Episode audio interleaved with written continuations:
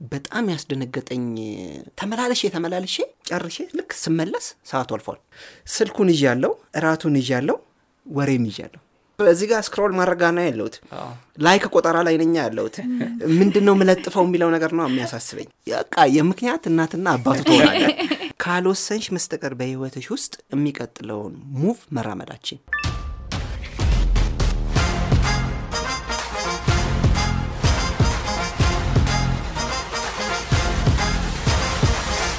ለአራዳ ፖድካስት hi እንዴት ናችሁ? ለአራዳ ፖድካስት በአዲስ ክፍል ተመልሰናል። ነዋልና ኪሩቤል ነን። እንግዳም አለን። የዛሬው እንግዳችን ተስፋዬ ወልደ ዮሐንስ ይባላል። ተስፋዬ እንግዲህ ጋዜጠኛ ነው፣ የሚዲያ አማካሪ ነው፣ የሚዲያ አሰልጣኝ ነው። ከዛም ባለፈ ደግሞ ላለፉት 14 ዓመታት በ social media በተጠቃሚነትም በ content creating ም ቆይቷል። ቅዳሚት የተሰኘ የዩቲዩብ ቻናል አለው። በዚህ የዩቲዩብ ቻናል የተለያዩ content ኦችን publish ያደርጋል። ዛሬ እንግዳችን ስለሆንክ በጣም ደስ ብሎናል። እንኳን ደህና መጣክ። እኔም ወደ አራዳ ፖድካስት ስለጋበዛችሁኝ እጅግ በጣም ደስ ብሎኛል። አመሰግናለሁ። እናመሰግናለን ተስፋዬ። 14 ዓመት ረጅም ጊዜ ነው። እድሜህን አትጠይቀኝ። እድሜውን ምናምን calculate አታርገው፣ ግን ያው ረጅም ጊዜ ነው።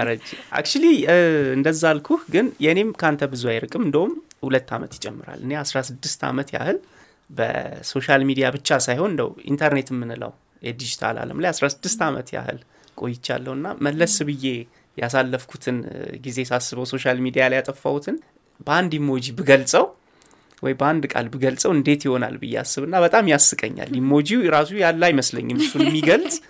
እናንተስ እንዴት ነው የነበራችሁን ቆይታ? እስቲ በአንድ ቃል እና በአንድ emoji ግለጹልኝ። ለእኔ ምናልባት ከፈተናው ዘመን ኢንተርኔት ስንጠቀም ትዝ ይለን እንደሆነ እንዳሁኑ እንዲህ በጣም በቀላሉ በስልካችን የምናገኘው አልነበረም። 16 ዓመት ደግሞ ትንሽ ከፍ ያለ የሚመስለኝ እድሜውን ታየዋለሽ።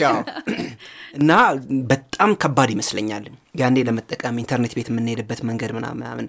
አሁን ደግሞ relatively ስናየው ስልካችን በጣም easy መንገድ ሆነዋል ማለት ነው እና ያሳለፍኩትን እነዛን 14 ዓመታቶች ስመለከታቸው ልክ ያንተን ስሜት እጋራለሁኝ።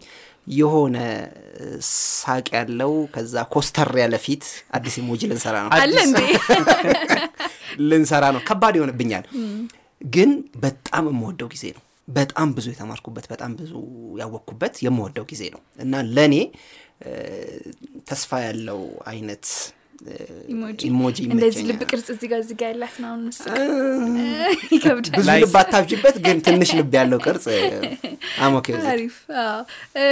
እኔም የሚገርም ስምንተኛ ክፍል እያለሁ ነበር የጀመርኩት እና በጣም ደስ ብሎ ነበር የጀመርኩት። አሁንም እውነት ለመናገር ያን ያህል ብዙ መጥፎ ነው ምናምን ድብርት ያለው ምናምን ልለው የምችለው ነገር አይደለም። ግን በኖርኩባቸው ያየኋቸው ብዙ አብረን share ያደረግናቸው የተጋራናቸው ሀዘኖም ደስታም ስላለ እንደ ሰውም ስላለ በጣም ፍንቅድቅ ያለች emoji ላልጠቀም እችላለሁ ግን ፈገግ ያለች ትሆንልኝ። አዎ ፈገግ ያለች ያንቺ አለች ፈገግ ያለ emoji አለ ካለ ካለው ይመስለኛል። አይ አንዳንዴ ያሳለፍናቸውን ነገሮች ስናስባቸው በጣም የሆኑ ሰዎችን ያገዝንበት የረዳንበት ስለ ሰዎች ቅን ሀሳብ የሰማንበት የሆኑ አዳዲስ ሰዎች ያወቅንበትን ጊዜ ስናስበው በጣም ሰላሳ ሁለት ጥርስ የሚታይ ነገር ይመጣብናል።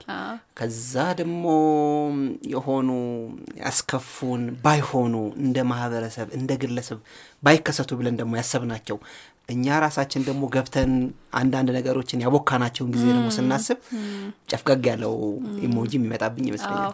እና ለምን አናስበውም? እስኪ ተመልሰን አሁን ለምሳሌ እኔ እንዳልኩ ስምንት ክፍል እያለሁ ነው የጀመርኩት። እንደ ልጅነት ነው ማየው። መጀመሪያ የጀመርኩበትን ጊዜ ልክ እንደ ህፃንነት ነው ማየው። ሁሉን ነገር በየዋህነት ነው ማየው። ምጽፋቸው ነገሮች በጣም ቀና ቀና ነገሮች ናቸው። share የምታደርጋቸው ነገሮች ምናምን። ከዛ ደግሞ ብዙ መንገድ ሄደናል። እዛ ውስጥ አድገናል፣ ተቀይረናል። እስኪ ወደኋላ ልመልሳችሁና የመጀመሪያ ቀን account social media ከከፈታችሁበት ጀምሩና journey ውን በትንሹ እስኪ። የመጀመሪያዎቹ ለእኔ በጣም ወርቃማ ጊዜያቶች ናቸው። በጣም ቅንነት ውስጥ ያለ እና በጎ ነገርን ለማካፈል የመጣ ሰው እና ራሴን አሁን በ14 ዓመት ውስጥ ራሴን አሁን እዚህ ጋር ቆሜ ሳየው ራሴን እታዘበዋለሁ። ያ መጀመሪያ የጀመርኩበት የቅንነት የምናምን የምናምን የምለው ሀሳቤ አሉ እኮ ግን አብረው በጣም ብዙ ምስሎች አጠገቡ ተቀምጠዋል።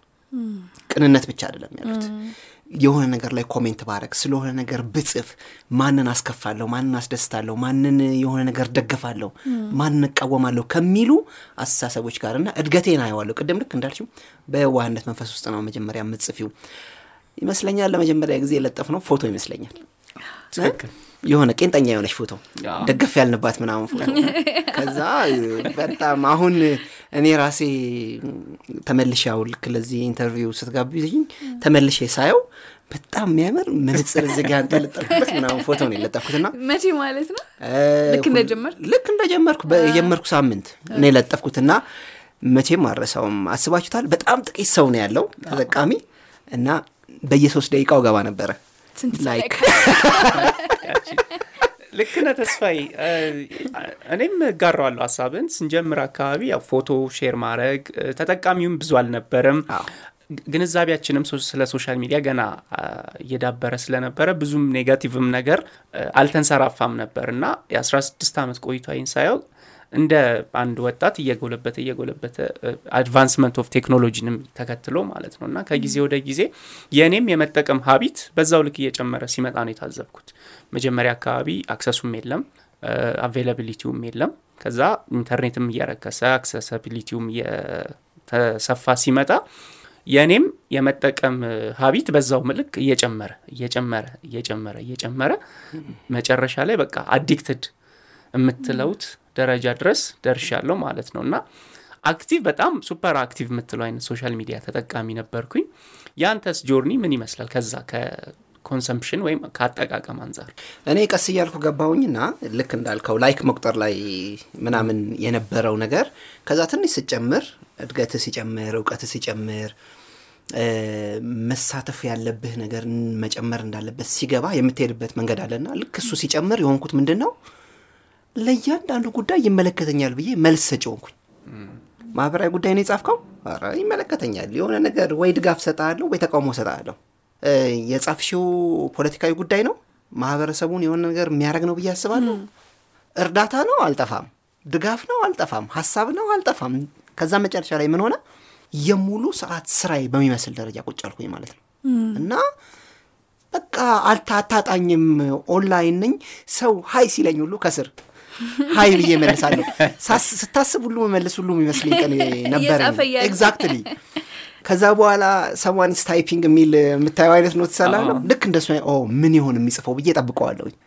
በጣም በሚገርም ሁኔታ ምክንያቱም ያለምንም እውቀት ነው የገባንበት። ለእኔ አሁን ያለምንም እውቀት ነው የገባሁት እና ሰው አንድ ነገር post ሲያደርግ ከስር ተስማምቻ ያለው በርታ well said ከሚለው ጀምሮ ይሄ ጉዳይ ልክ አይደለም እስከሚል እንካ ሰላምታ ድረስ ከዛ ጊዜ ይፈጅብሃል።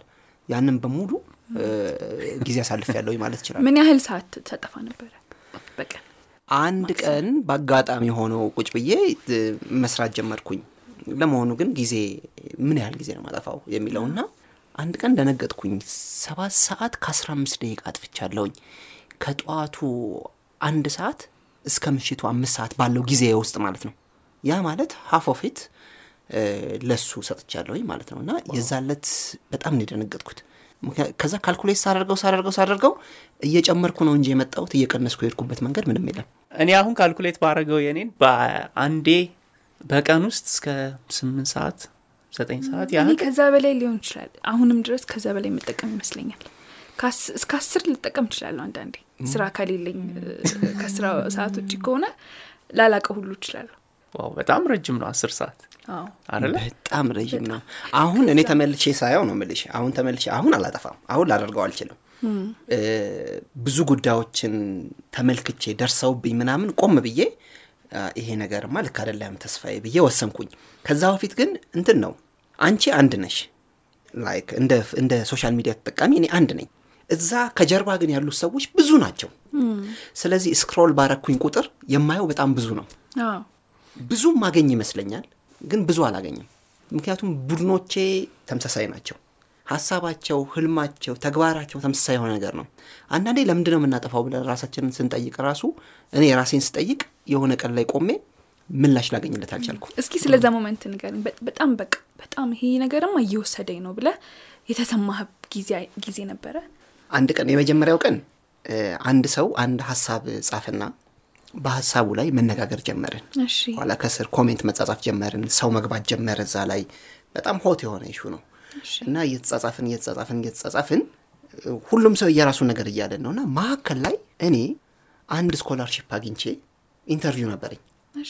ከዛ እየተጻጻፍኩኝ ነው። በጣም emotional የሚያደርግ ጉዳይ ላይ ነው እየተጻጻፍኩ ያለሁት።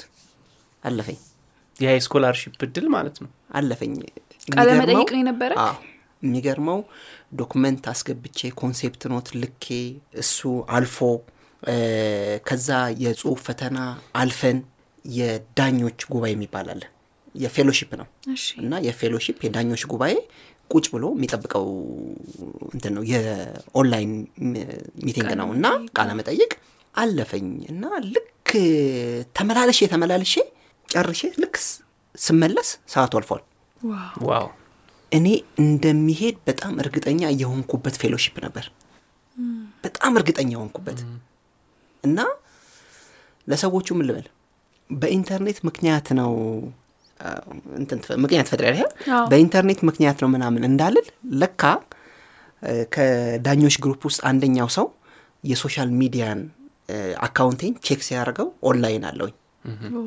ስለዚህ ምንም ልድን አልቻልኩም እና ከዛ ውድድር ወጣው። በጣም ያስደነገጠኝ moment እሱ ነው።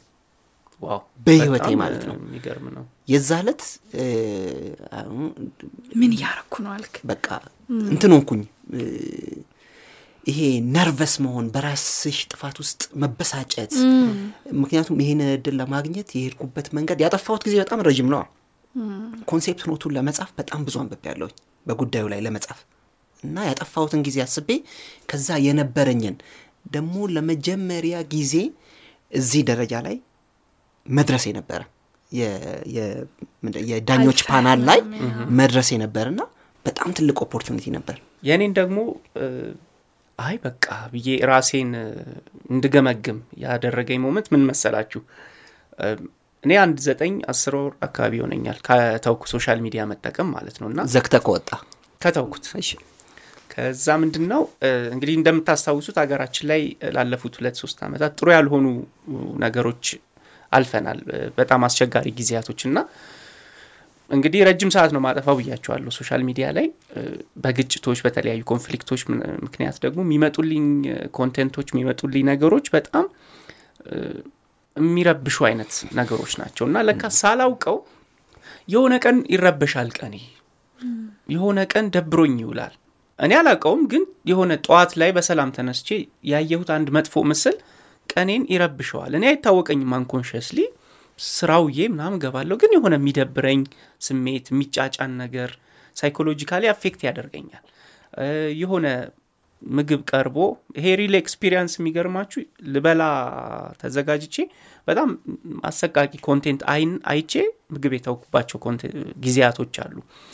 ከዛ እንደዚህ እያልኩ ቀጠልኩ ቀጠልኩና የሆነ ቀን ሌሊት ዘጠኝ ሰዓት ላይ ራሴን አገኘሁት። scroll እያደረግኩ ማለት ነው። እንቅልፍ መተኛት በጣም ተረብሼ። ለምን እንደተረበሽኩ እንግዲህ ሳያቸው የከረምኳቸው content ኦች unconsciously ሳላቅ አይምሮዬን biased እያደረጉኝ ነው። ዘጠኝ ሰዓት አካባቢ ላይ በጣም እንቅልፍ እምቢ ብሎኛል። ራሴን scroll እያረኳ ከዛ ያ moment ነው ለእኔ በቃ ምን ሆኜ ነው አልኩ። ቀኑን ጻፍኩት። ከዛ አጠፋው ጠቅላላ social media platform ኦችን ከስልኬ ላይ አጠፏቸውና ያ moment ለእኔ ያቆምኩበት ነው። አንተስ ታስታውሰዋለህ? በቃ አይ ብለህ ከ social media እንድትርቅ ያደረገችህ moment? ያ ጊዜ? አሁን ያልኩ ጊዜ ነው ግን እንድርቅ አይደለም እንድወስን ነው ያደረገኝ። ልክ እንደ አሁን ዘጠኝ ወር ከ social media ልትርቅ ትችላለህ ወይ ብትለኝ አልችልም። ያው እውነቱን ተነግረ ማለት ነው አልችልም። ግን ያደረግኩት ነገር ምንድን ነው መወሰን ያለብኝ ነገር አለ። መወሰን ያለብኝ አጠቃቀሜን ነው። ስለዛ ጉዳይ ያለኝን አመለካከት ነው። ጊዜም በሙሉ እሱ ላይ የሰጠሁት ነገር ወይንም ተቀዳሚ ስራ ያረኩት ነገር ልክ አይደለም ወደሚል ራስን ወደ መመልከት ነው የተመለስኩት። ስለዚህ በዛ ሂደት ውስጥ የወሰንኩት ምንድን ነው ቁጭ ብዬ ለመሆኑ social media ን የምጠቀምበት ምክንያቶቼ ምንድን ናቸው ብዬ ሶስት መሰረታዊ የሚባሉ ምክንያቶቼን አስቀመጥኩኝ። ምን ምን ነበሩ? አንደኛ networking ነው። አለም በጣም ሰፊ እየሆነች ነው። በዚህ ሰፊ ዓለም ውስጥ ራስህን ከሰዎች ጋር ካላቆራኘ በስተቀረ አዳዲስ እድሎችን፣ አዳዲስ መንገዶችን፣ አዳዲስ አስተሳሰቦችን አታገኝም። አንደኛው ሁለተኛው social media ን የምጠቀምበት ምክንያት መረጃ ለማግኘት ነው። መረጃ በየጊዜው ይለዋወጣል። እኔ ደግሞ በሙያ ጋዜጠኛ ነኝ እና ጋዜጠኝነት አንደኛው መረጃ የማግኘትን ጉዳይ ይጠይቃል። ስለዚህ ሁለተኛ ያደረግኩት ነገር ለመረጃ እንደመጠቀመው ነው። ሶስተኛው entertainment ነው። ለመዝናናት ነው የምጠቀመው። ለመዝናናት ማለት አንዳንድ በጣም creative የሆኑ ሰዎች አሉ። ለምሳሌ አሁን ቲክቶክ ላይ ስገቡ አሁን የሆኑ ወጣቶች creative ሆነው የሚያመጡት ነገር አይደንቋችሁም? እኔ የት ነበርኩ የምትሉበት የሆነ ነገር አይመጣም? እንደሱ አይነት ስሜት ይሰማኛል። እና በሱ ምክንያት okay የትኛው ልጠቀም እችላለሁ? እነዚህን ሶስት አስቀመጥኩኝና ግን የትኛው ጊዜ ነው ልሰጥ የምችለው የሚለውን ነገር ዲዛይን አረኩኝ። ስለዚህ እሱን ነው ለማዘጋጀት የሞከርኩት። አሁን እኛ ስናወራው አሁን እኔ ለምሳሌ አልወጣሁም ገና በጣም ረጅም ሰዓት እንዳልኩ social media እጠቀማለሁ። እውነት ለመናገር ጥቅሙ ይመጣል ለእኔ ከኔ አንጻር ሳየው ብዙ ጥቅሞች ያገኝበታል። እንዳልከው ሰዎችን ማገኝበት ነው። በጣም ብዙ የቅርብ ምላቸውን ሰዎች ያገኘሁበት ነው። ብዙ መረጃ፣ ስራዎችን ብዙ ጥቅም ማገኝበት ነው። ግን ብዙ ሰው መውጣት ይፈልጋል ከዚህ በጣም ረጅም ሰዓት ከመጠቀም ይሄ በጣም አስጨናቂ ከሆነው ዓለም ለምሳሌ አንድ ጓደኛዬ እንደኔው ለረጅም ዓመት social media ላይ ያለ በጣም ረጅም ዓመት ነው ሲጠቀም፣ በቀን ውስጥም በጣም ለረጅም ሰዓት ነው የሚጠቀመው እና ራሱ ላይ በጣም አዲስ ባህሪ ማየት ጀመረ። ለምሳሌ ይረሳል፣ ማስታወስ አይችልም፣ ነገሮችን በ structure ማሰብ። ለምሳሌ በኋላ ምን አረጋለሁ፣ ቅድም ምን አረግኩኝ የሚለውን ይሄ structure ያለው ሀሳብ አለ አይደል? እሱ ማሰብ አልቻለም። ስራ ላይ መስራት አልቻለም። concentrate ማድረግ አይችልም። ማታ አርፍዶ ነው የሚተኛው። ጠዋት ሲነሳ መስሪያ ቤት መሄድ ይከብደዋል። ብቻ በጣም ከባድ ሆነበት እና ሲያማክር ባለሙያ ምንድን የመጀመሪያው ጥያቄ የጠየቁት social media አጠቃቀምህ እንዴት ነው ነበር ያሉት እና የምር ሲያየው አጠቃቀሙን በቃ በጣም የማይሆን አይነት ነው። ስለዚህ መወሰን አለብኝ አለ። ምንድን ያደረገው ስልኩን smart ስልክ ነው የሚይዘው። ያው ስልኩን ለአባቱ ሰጣቸው። ለአንድ ወር ከስራ እረፍት ወሰደ። የሚዲያ ስራ ላይ ስላለ ከስራ ጋር የሚገናኝ ነገር እንዳያስገድደው። ከዛ በኋላ እች ጠቅጠቅ ስልክ የለችም እሷን ያዘ። ኮምፒውተሩን disconnect አደረገ ከማንኛውም ኢንተርኔት አሁን ቤቱ ነው ያለው እና አንድ ሳምንት ቆይቶ እንደ አጋጣሚ ሲጠፋብን ደወልኩለት። እንዴት ጠፍተህ ነው አንተ ምናምን ስለው ከ social media ወጥቻለሁ እና እንዴት ሆንክ ታዲያ ስለው ምን አይነት ከባድ ጊዜ እያሳለፍኩ እንደሆነ ልነግርሽ አልችልም ማለት የሱስ ምን እንደሆነ አላቅም። አሁን ያወቅኩት አለ። በጣም depressed ነኝ ባለመጠቀሜ። በጣም ሰዓቱ አይሄድልኝም። የሆነ ነገር እየተከሰተ እኔ የራኩኝ ሆኜ ነው የሚሰማኝ። በጣም ከባድ ነው። ህመም ሁሉ አለው። የመጫጫን ሁሉ ህመም አለው እና ከጊዜ ወደ ጊዜ አንድ ሳምንት ሁለት ሳምንት ሲሆን እንደሚሻሻል ተስፋ አረጋለሁ። ግን በጣም ከባድ ነው ሲለኝ የምር ገረመኝ። ይህን ያህል ነው ማለት ነው። ልክ ነው። የሚገርምሽ የእኔም ከጓደኛሽ ይመሳሰላል። በተለይ መጀመሪያ ያቆምኩባቸው ሳምንቶች በጣም challenging የነበረው ነገር ለእኔ ምን ያህል addicted እንደሆንኩኝ አላውቅም ነበር እስካቆም ድረስ ማለት ነው። ልክ ካቆምኩ በኋላ እጄ ቀጥታ ወደ ስልኬ ነው የሚሄደው። በቃ constantly ወደ ስልኬ ነው የሚሄደው። ከሰው ጋርም ልሁን ብቻዬንም ልቀመጥ መዝናኛ ቦታም ልሁን ቤትም ይሁን የትም እጄ ወደ ስልኬ ነው የሚሄደው እና ራሴን እታዘበዋለሁ። እንዴ ይህን ያህል addict እና በጣም challenging የነበረው ለእኔ ከሰው ጋር socialize ማድረጉ እሱን ከተውኩት በኋላ እዛ ላይ እንደፈለክ ለማውራት እድሉን ይሰጣል social media። I think ሰውም ጠልቆ የሚቀረው እንደፈለክ express ታደርጋለህ ራስህን። verbal communication፣ physical communication ላይ ግን ያን ያህል comfortable ላትሆን ትችላለህ እና ሚዲያ ላይ ደግሞ እንደምታውቀው እናንተም እንደምታውቁት በደንብ communicate ማድረግ ወሳኝ ነገር ነው ለስራችን። ግን influence አድርጎ የነበረ social media ከተውኩት በኋላ በጣም challenging የነበረው ለእኔ እሱ ነው። ተስፋዬ ያንተ በጣም challenge ያደረገ ምንድን ነው? ከቤት እንነሳ። በጣም early ያገባሁት እኔ እና ማታ ማታ ስንገባ ቤት እንዴት ነበር ውሎ ምናምን ብለን እራት ላይ ቁጭ ብለን የምናወራ የነበረን ሰዎች ስልኩን ይዣለው፣ እራቱን ይዣለው፣ ወሬም ይዣለው እና አንዳንድ ቀን በሚቀጥለው ቀን የሆን ነገር ስትነግረኝ አውርተን ነበር እንዴ? እላለሁ ማለት ነው። አዎ አውርተን ነበር እንዴ እላለሁ። ከዛ እንዴ እንዲህ ብዬ እንደውም እንዲህ እንዲህ አንስቼ ምናምን ስትል አየ ሰምቻለሁ፣ ግን አላዳመጥኩም። ውስጥ አልገባ። አዎ እዚህ ጋር scroll ማድረግ ነው ያለሁት። like ቆጠራ ላይ ነኛ ያለሁት። ምንድን ነው የምለጥፈው የሚለው ነገር ነው የሚያሳስበኝ። ገባ ከዛ እየቆየ ሲመጣ የቤተሰብ ምናምን ስብሰባ ምናምን ወይ gathering ምናምን ሲኖር እዛም ላይ ስልኬ ይመጣል። እያወሩኝ የለውም። ስራ ላይ በጣም ዛሬ መድረስ አለበት የሚባለው ሪፖርት ላይ እኔ ያው ይደርሳል እላለሁ። የአስራ አንደኛው ሰዓት አይነት ሰውዬ ነኝ እና ያው ይደርሳል፣ ችግር የለውም። አንድ ሰዓት ከወሰድኩኝ I think ትደርሳለች እላለሁ። አይደርስልኝም እና ኢሜይል እጽፋለሁ። ይቅርታ በዚህ ሰዓት መድረስ አልቻለም እላለሁ። የማልፈጥረው ምክንያት የለም። በቃ የምክንያት እናትና አባቱ ምክንያቱም በዚህ ጉዳይ ላይ ሰዓት አይበቃህማ በፍጹም ከአንደኛው social media platform ወደ ሌላኛው ትሄዳለህ። ትዘላል I think አሁን ደግሞ social mediaዎቹም እንደዛ ያደርጋሉ። ከአንዱ ወደ አንዱ እንድትዘል ለምሳሌ አሁን ብዙ ተጠቃሚ ያለበት platform ላይ ገንዘብ ላይ የማይከፍል ከሆነ creatorኦች ምን ያደርጋሉ? ቅንጭብ እዛ ያስቀምጡና ወደሚከፍለው ደግሞ redirect ያደርገዋል። እዛ ደግሞ ስትሄድ ወደ ሌላኛው። ከዛ እንዲሁ እየዘለልክ ነው ቲክቶክ ላይ ትገባና ሙሉውን ማግኘት የምትፈልግ ከሆነ ወደ ዩቲዩባችን ላይ ወይንም ቴሌግራም channelአችን ላይ ና ይለዋል ማለት ነው። then you move። ከዛ የቤታችን ውስጥ የሆነ ያለመግባባት ጉዳዮች እየመጡ መጡ። information ነገር ያለው አልነገርከኝም፣ ይህንን ነገር አድርግ ብዬ ያለው አይ በፍጹም ይህንን ነገር አላወራንም። ከዛ ቀጥሎ የመጣው ነገር ምንድን ነው? እሷ ስልኳን ማውጣት ጀመረች። መጠቀም ጀመረች ስለዚህ ጭራሽ ምን ጀመርን? share ታደርገኝ ጀመር። I think ይህንን ቪዲዮ አላየኸውም ጀመር እና ቤተሰብ ውስጥም እየተንሰራፋ exactly ይሄ። ይሄንን ቪዲዮ አላየኸውም መሰለኝ ብላ share ታደርገኝ ጀመር። TVያችን መስራት አቆመ። okay አታዩትም አዎ፣ በፊት ፊልም እናይ ነበር ምናምን ምናምን ምናምን።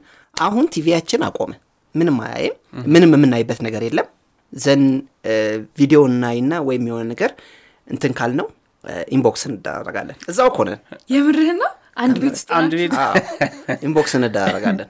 እ፣ ከዛ አይ- አይታው የሆነ ለምሳሌ እኔ አሁን አንዳንዴ ትልክልኝና አይችው then what ምለው ቪዲዮ አለኝ then what ለማለት እመጣለሁኝ እንጂ አልመጣም። ከዛ በኋላ መኝታ ቤታችን መጣ። መኝታ ቤታችን ምን ሆነ? በግራና በቀኝ ይዘን የእሷ አልጎሪዝም ውስጥ የመጣ አለ፣ የእኔ አልጎሪዝም ውስጥ የመጣ አለ። አዎ። ከዛ ቀጥለን earphone ጀመርን። ለየብቻ earphone ይዘናል። then አንድ ነገር ብቻ ለመባባል እንዞራለን። good night በቃ that's it።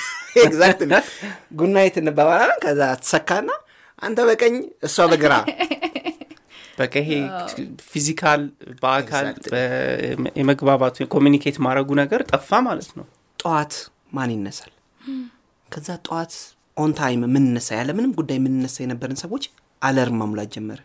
እኔ I think የስራ ነጻነቴ እኔ ይሻላል ብዬ ስለማስብ ችግር የለውም አንቺ ውጪ ማለት ጀመርኩ። then performance ኤ ሲወርድ ይታየኛል። ምክንያቱም ማታ በጣም ነው ማመሸው። በጣም እያመሸውኝ የእንቅልፍ ሰዓት ደግሞ አለ። እንቅልፍ እወዳለሁኝ። ከዛ የእንቅልፍ ሰዓቴን extend ማድረግ ጀመረ። then ቤቴ ውስጥ የሆነው ነገር ይሄ ነው። ያንን ብዬ እስክቆም ድረስ ያደረገኝ ነገር ይሄ ነው። ከዛ በኋላ በጣም መራራቅ physically አንድ ቦታ ነው ያለው፣ ግን በአስተሳሰብ በአንድነት በመቆም በምናምን ላይ እየተራራክ እየተራራክ እየተራራክ ትሄዳለህ ማለት ነው። ያ moment ይመስለኛል እኔ በደንብ notice እንዳደረገውና በኋላ አሀ ይሄ ብቻ አይደለም ለካ እዚህ ጋም የሆነ እያጣሁት ያለሁት ነገር አለ ወደሚል ሄድኩት። ከዛ ልጆች ከመጡ በኋላ ደግሞ ሌላ ታሪክ ነው። የሚገርም ነው። ሲጮሁ ጡጦ የእናንተ- ሲጮሁ ጡጦ ትሰጣለህ። ስልክህን በዚህ ትይዘዋለህ። አዎ፣ ጸጥታውን ነው የምትፈልገው አንተ? exactly እና ዳር ነው ያ ልጅ ምናልባት ጡጦው በቅቶት እኮ ሊሆን ይችላል። ገብቶሃል አይደል? በቅቶት ሊሆን ይችላል እና እንትን የምትለው react የምታደርገው ወደ ላይ ሲለው ሊሆን ይችላል። ግን የሆነው እንደ- እንደሱ አይነት moment ገጥሞኝ ያውቃል ጡጦ ትሰጥና ጡጦ ትሰጥና ይሄን እግርን ከፍ ታደርገውና እዚህ ጋር አድርገው scroll ለማድረግ ቴክኒክ ከዛ በኋላ ትልቁ እንዳልኩት ቆመ- ቆመን እኛ እኔ ቆሜ ሳስበው የመጀመሪያው ነገር ያንን moment ተፈጥሮ የሁሉ ነገር ኃላፊነት አለብኝ፣ የሁሉ ነገር social media ላይ ምላሽ መስጠት አለብኝ፣ ሁሉ ነገር ላይ engage ማድረግ አለብኝ ምናምን የሚለው አስተሳሰቤ ልክ እንዳልሆነ ጊዜን እየወሰደብኝ እንዳለ ምናምን የገለጸልኝ ነገር ይሄ ነው። በጣም ትልቅ በህይወቴ ሌላኛ ምዕራፍ ላይ ሊያጫወተኝ የሚችል እድል ነበር ያጣሁት።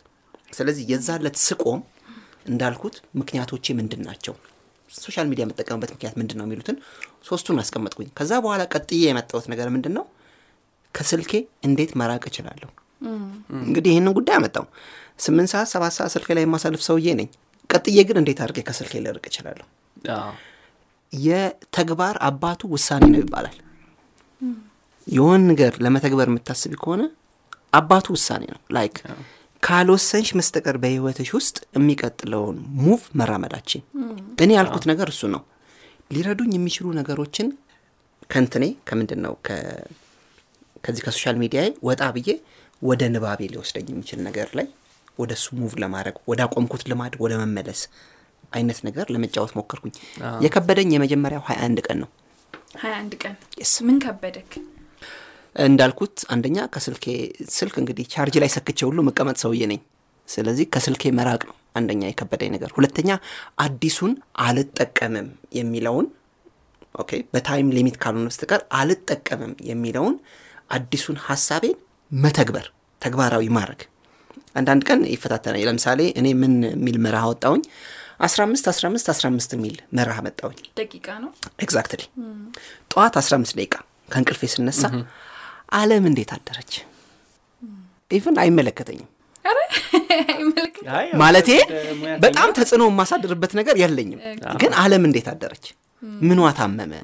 ምኗ ተፈወሰ? ምናምን የሚለውን ታያለሽ። ድሮ ነበር አይደል? አለም እንዴት ሰነበተች እንዴት አደረች የእድሜ ጉዳይ ነው። እኔ እንዴት አደርሽ ላይ ነው የደረስኩት። እሱን 15 ደቂቃ scroll አረጋለሁ social እንትኖች ካሉ ምላሾች ካሉኝ መመለሳቸው ነገሮች ካሉ inbox የተደረጉልኝ ምናምን ጉዳዮች ካሉ እነሱን 15 ደቂቃ እጠቀማለሁ። time frame ይዤ ነው ያንን ይዤ ነው የምጠቀመው። ልክ ተጠቅሜ ስጨርስ ወደ ሻወር ነው የምገባው።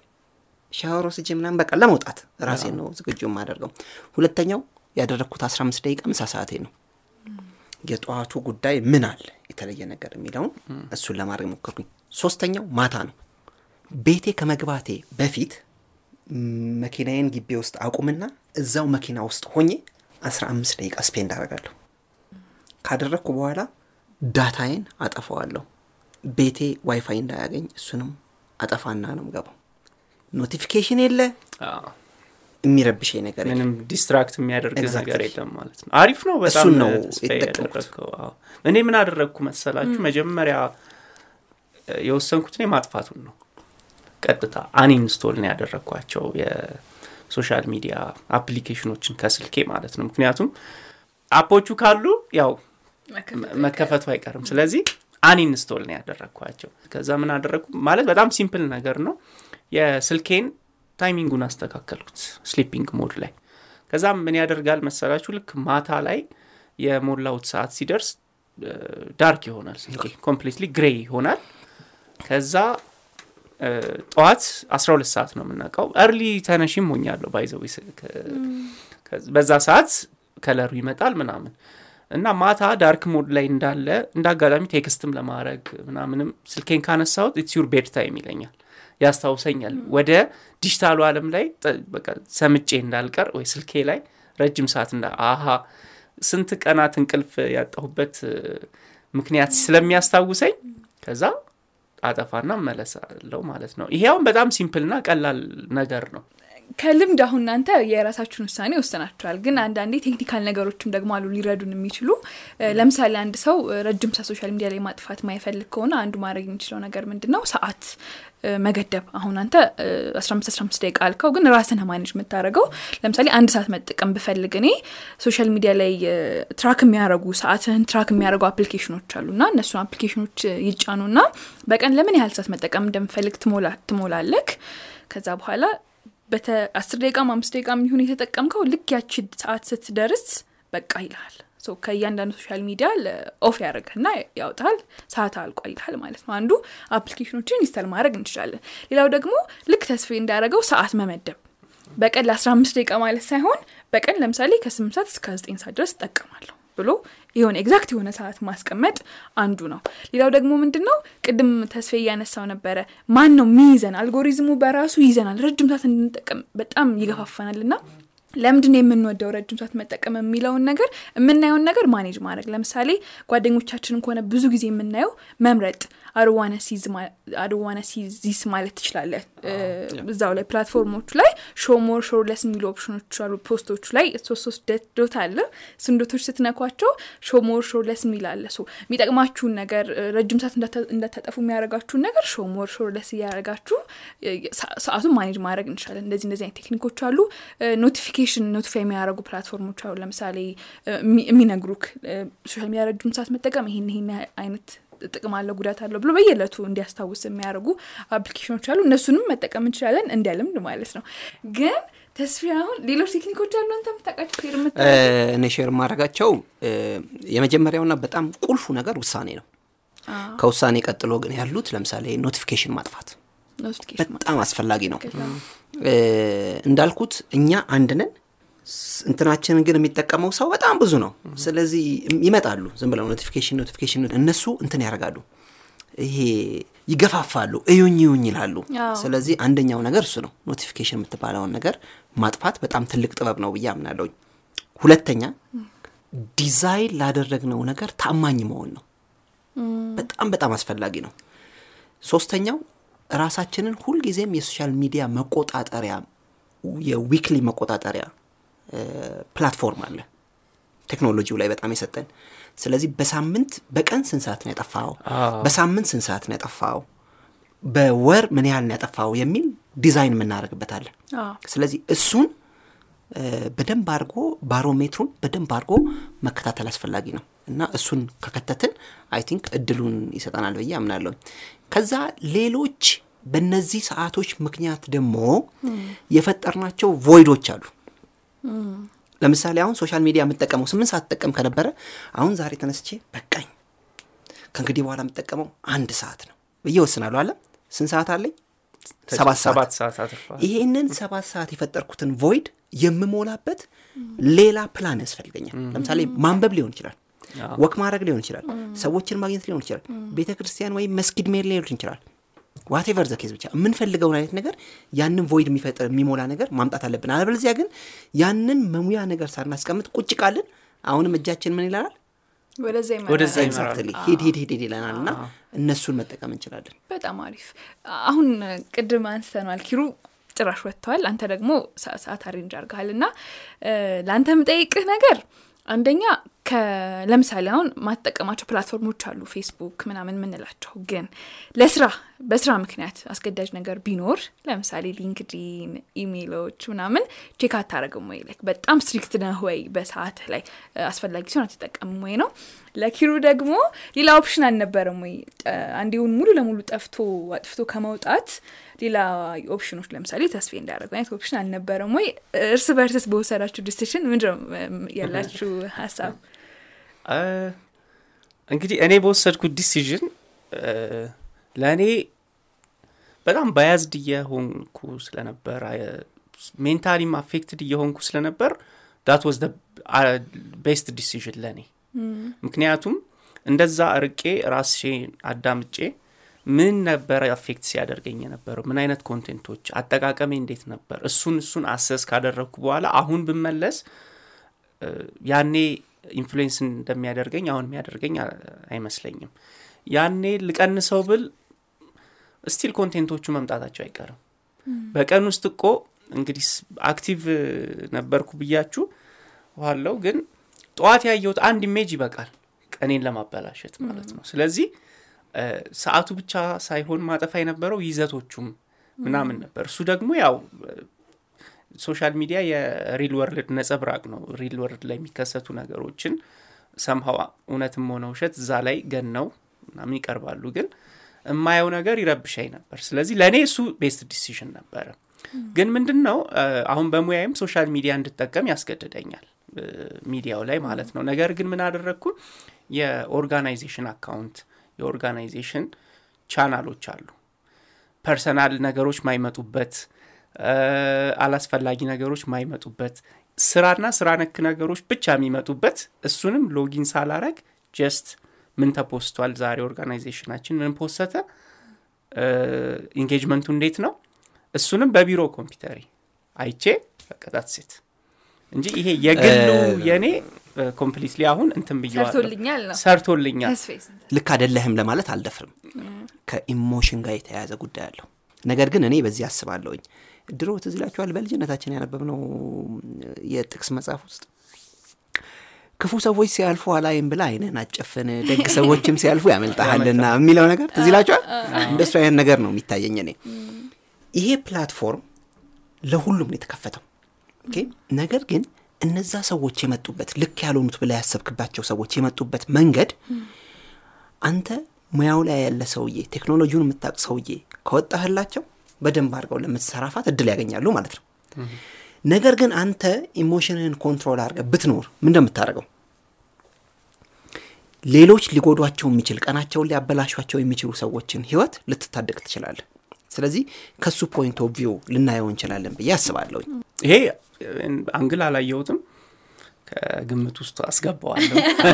ከዛ ውጪም ግን አሁን ባለው የቴክኖሎጂ ሁኔታ ውስጥ በተለይ ሙያው ላይ ጋዜጠኝነት ሙያ ላይ ከተያያዘ ጉዳይ ላይ ላለ ሰው social media ው ከሌላው ሚዲያ በበለጠ ነገሮቹን ከፍ እያደረገ የሄደበት ነው። ዜና በጣም በቀላሉ የሚገኝበት መረጃ በጣም በቀላሉ የሚገኝበት መንገድ እየሆነ የመጣ ይመስለኛል። ከጠየቅሽኝ ጥያቄ ውስጥ አንደኛው እኔ ራሴን አሁን ለምሳሌ እንደ social media content creator ለምሳሌ ራሴን እንድመጣ ያደረገበት ነገር ምንድን ነው social media ላይ መሳተፍ እፈልጋለሁ። engagement እንዲኖረኝ visibility እንዲኖረኝ እፈልጋለሁ የሆነች ነገርም አለኝ ክህሎት አለኝ ብዬ አስባለሁ ነገር ግን ሌላ ደግሞ እኔ የእኔን ደግሞ ሙሉ ጊዜ የሚፈልግ ቤተሰብ አለኝ ስራ አለኝ የማህበራዊ ኃላፊነቶች አሉብኝ። ስለዚህ እነሱ ለማድረግ ምንድን ነው ባረግ የሚሻለኝ የሚለውን አሰብኩኝ። ቅድም መግቢያሽ ላይ እንዳነሳሽው ቅዳሚትን ለምሳሌ እንዴት እንደጀመርኩ በጣም ባጭሩ ልንገርሽ። አንደኛው ከወሰንኩት ነገር ውስጥ ቅዳሜ ቅዳሜ ብቻ ተነስቶ social media ላይ መጻፍ የሚል ውሳኔ ነው የወሰንኩት ይሄ ለሁሉም ሰው comment ምናምን ኧረ ይህንማ ጊዜ የለኝም ብዬ ወሰንኩኝ።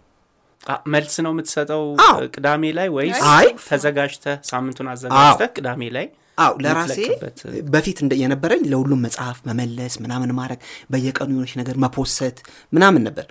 ከነዚህ ራሴ ልክ ስቆጥበው ምን አረኩኝ ሀሳብ አለኝ የሆነ ነገር ላስተላልፍ የምችለው ነገር አለኝ በጎ ነገር አለኝ ለራሴ እንግዲህ የማስበው። ስለዚህ ያንን ልወጣበት የምችለው መንገድ መቼ ነው? ቅዳሜ ለምን ኮይን አላረግም ለራሴ ብዬ ወሰንኩኝ። ቅዳሚት የምትል ነገር ለራሴ ኮይን አረኩኝ ከዛ ቅዳሚት የምትል ያለፉትን ሶስት ዓመት ይመስለኛል ቅዳሜ ቅዳሜ ጠዋት ብቻ ተነስቼ መጻፍ ጀመርኩኝ።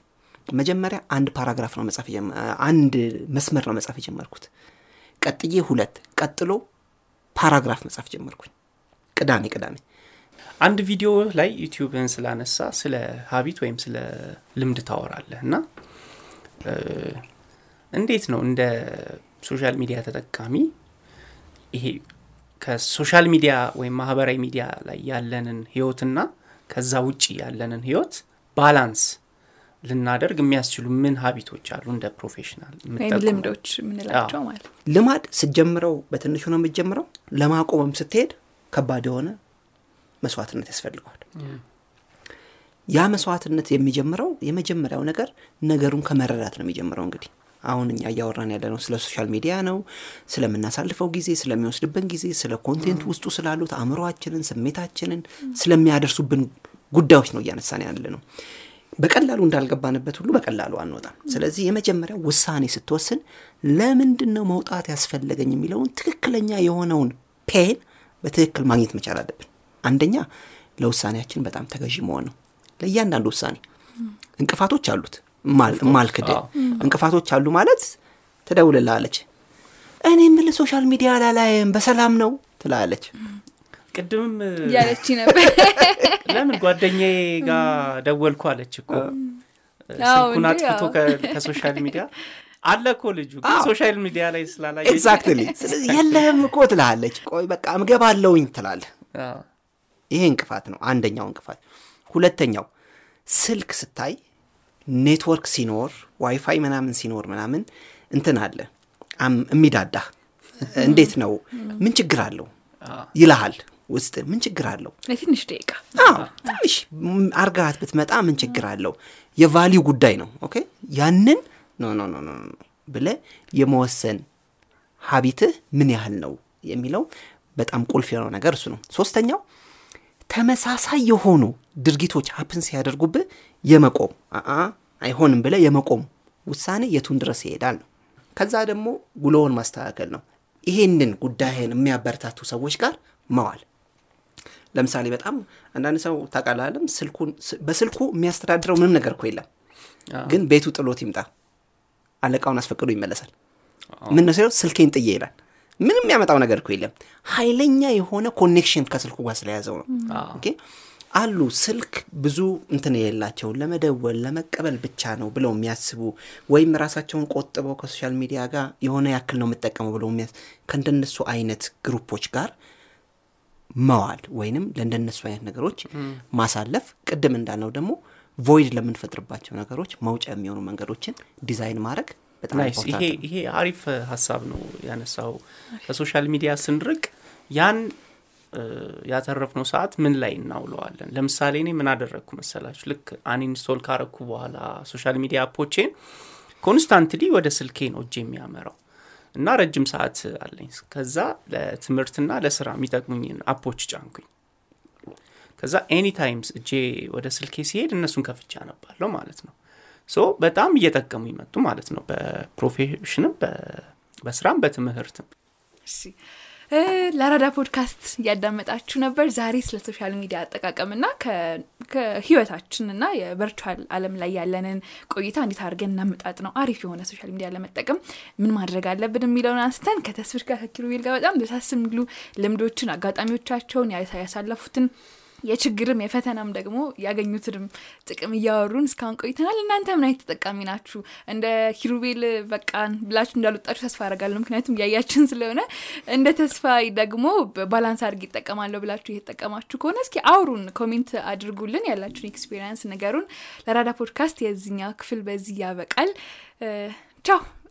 ያ ቻው። ሳምንት በሌላ ርዕስ ከሌላ እንግዳ ጋር እስክንገናኝ መልካም ቆይታ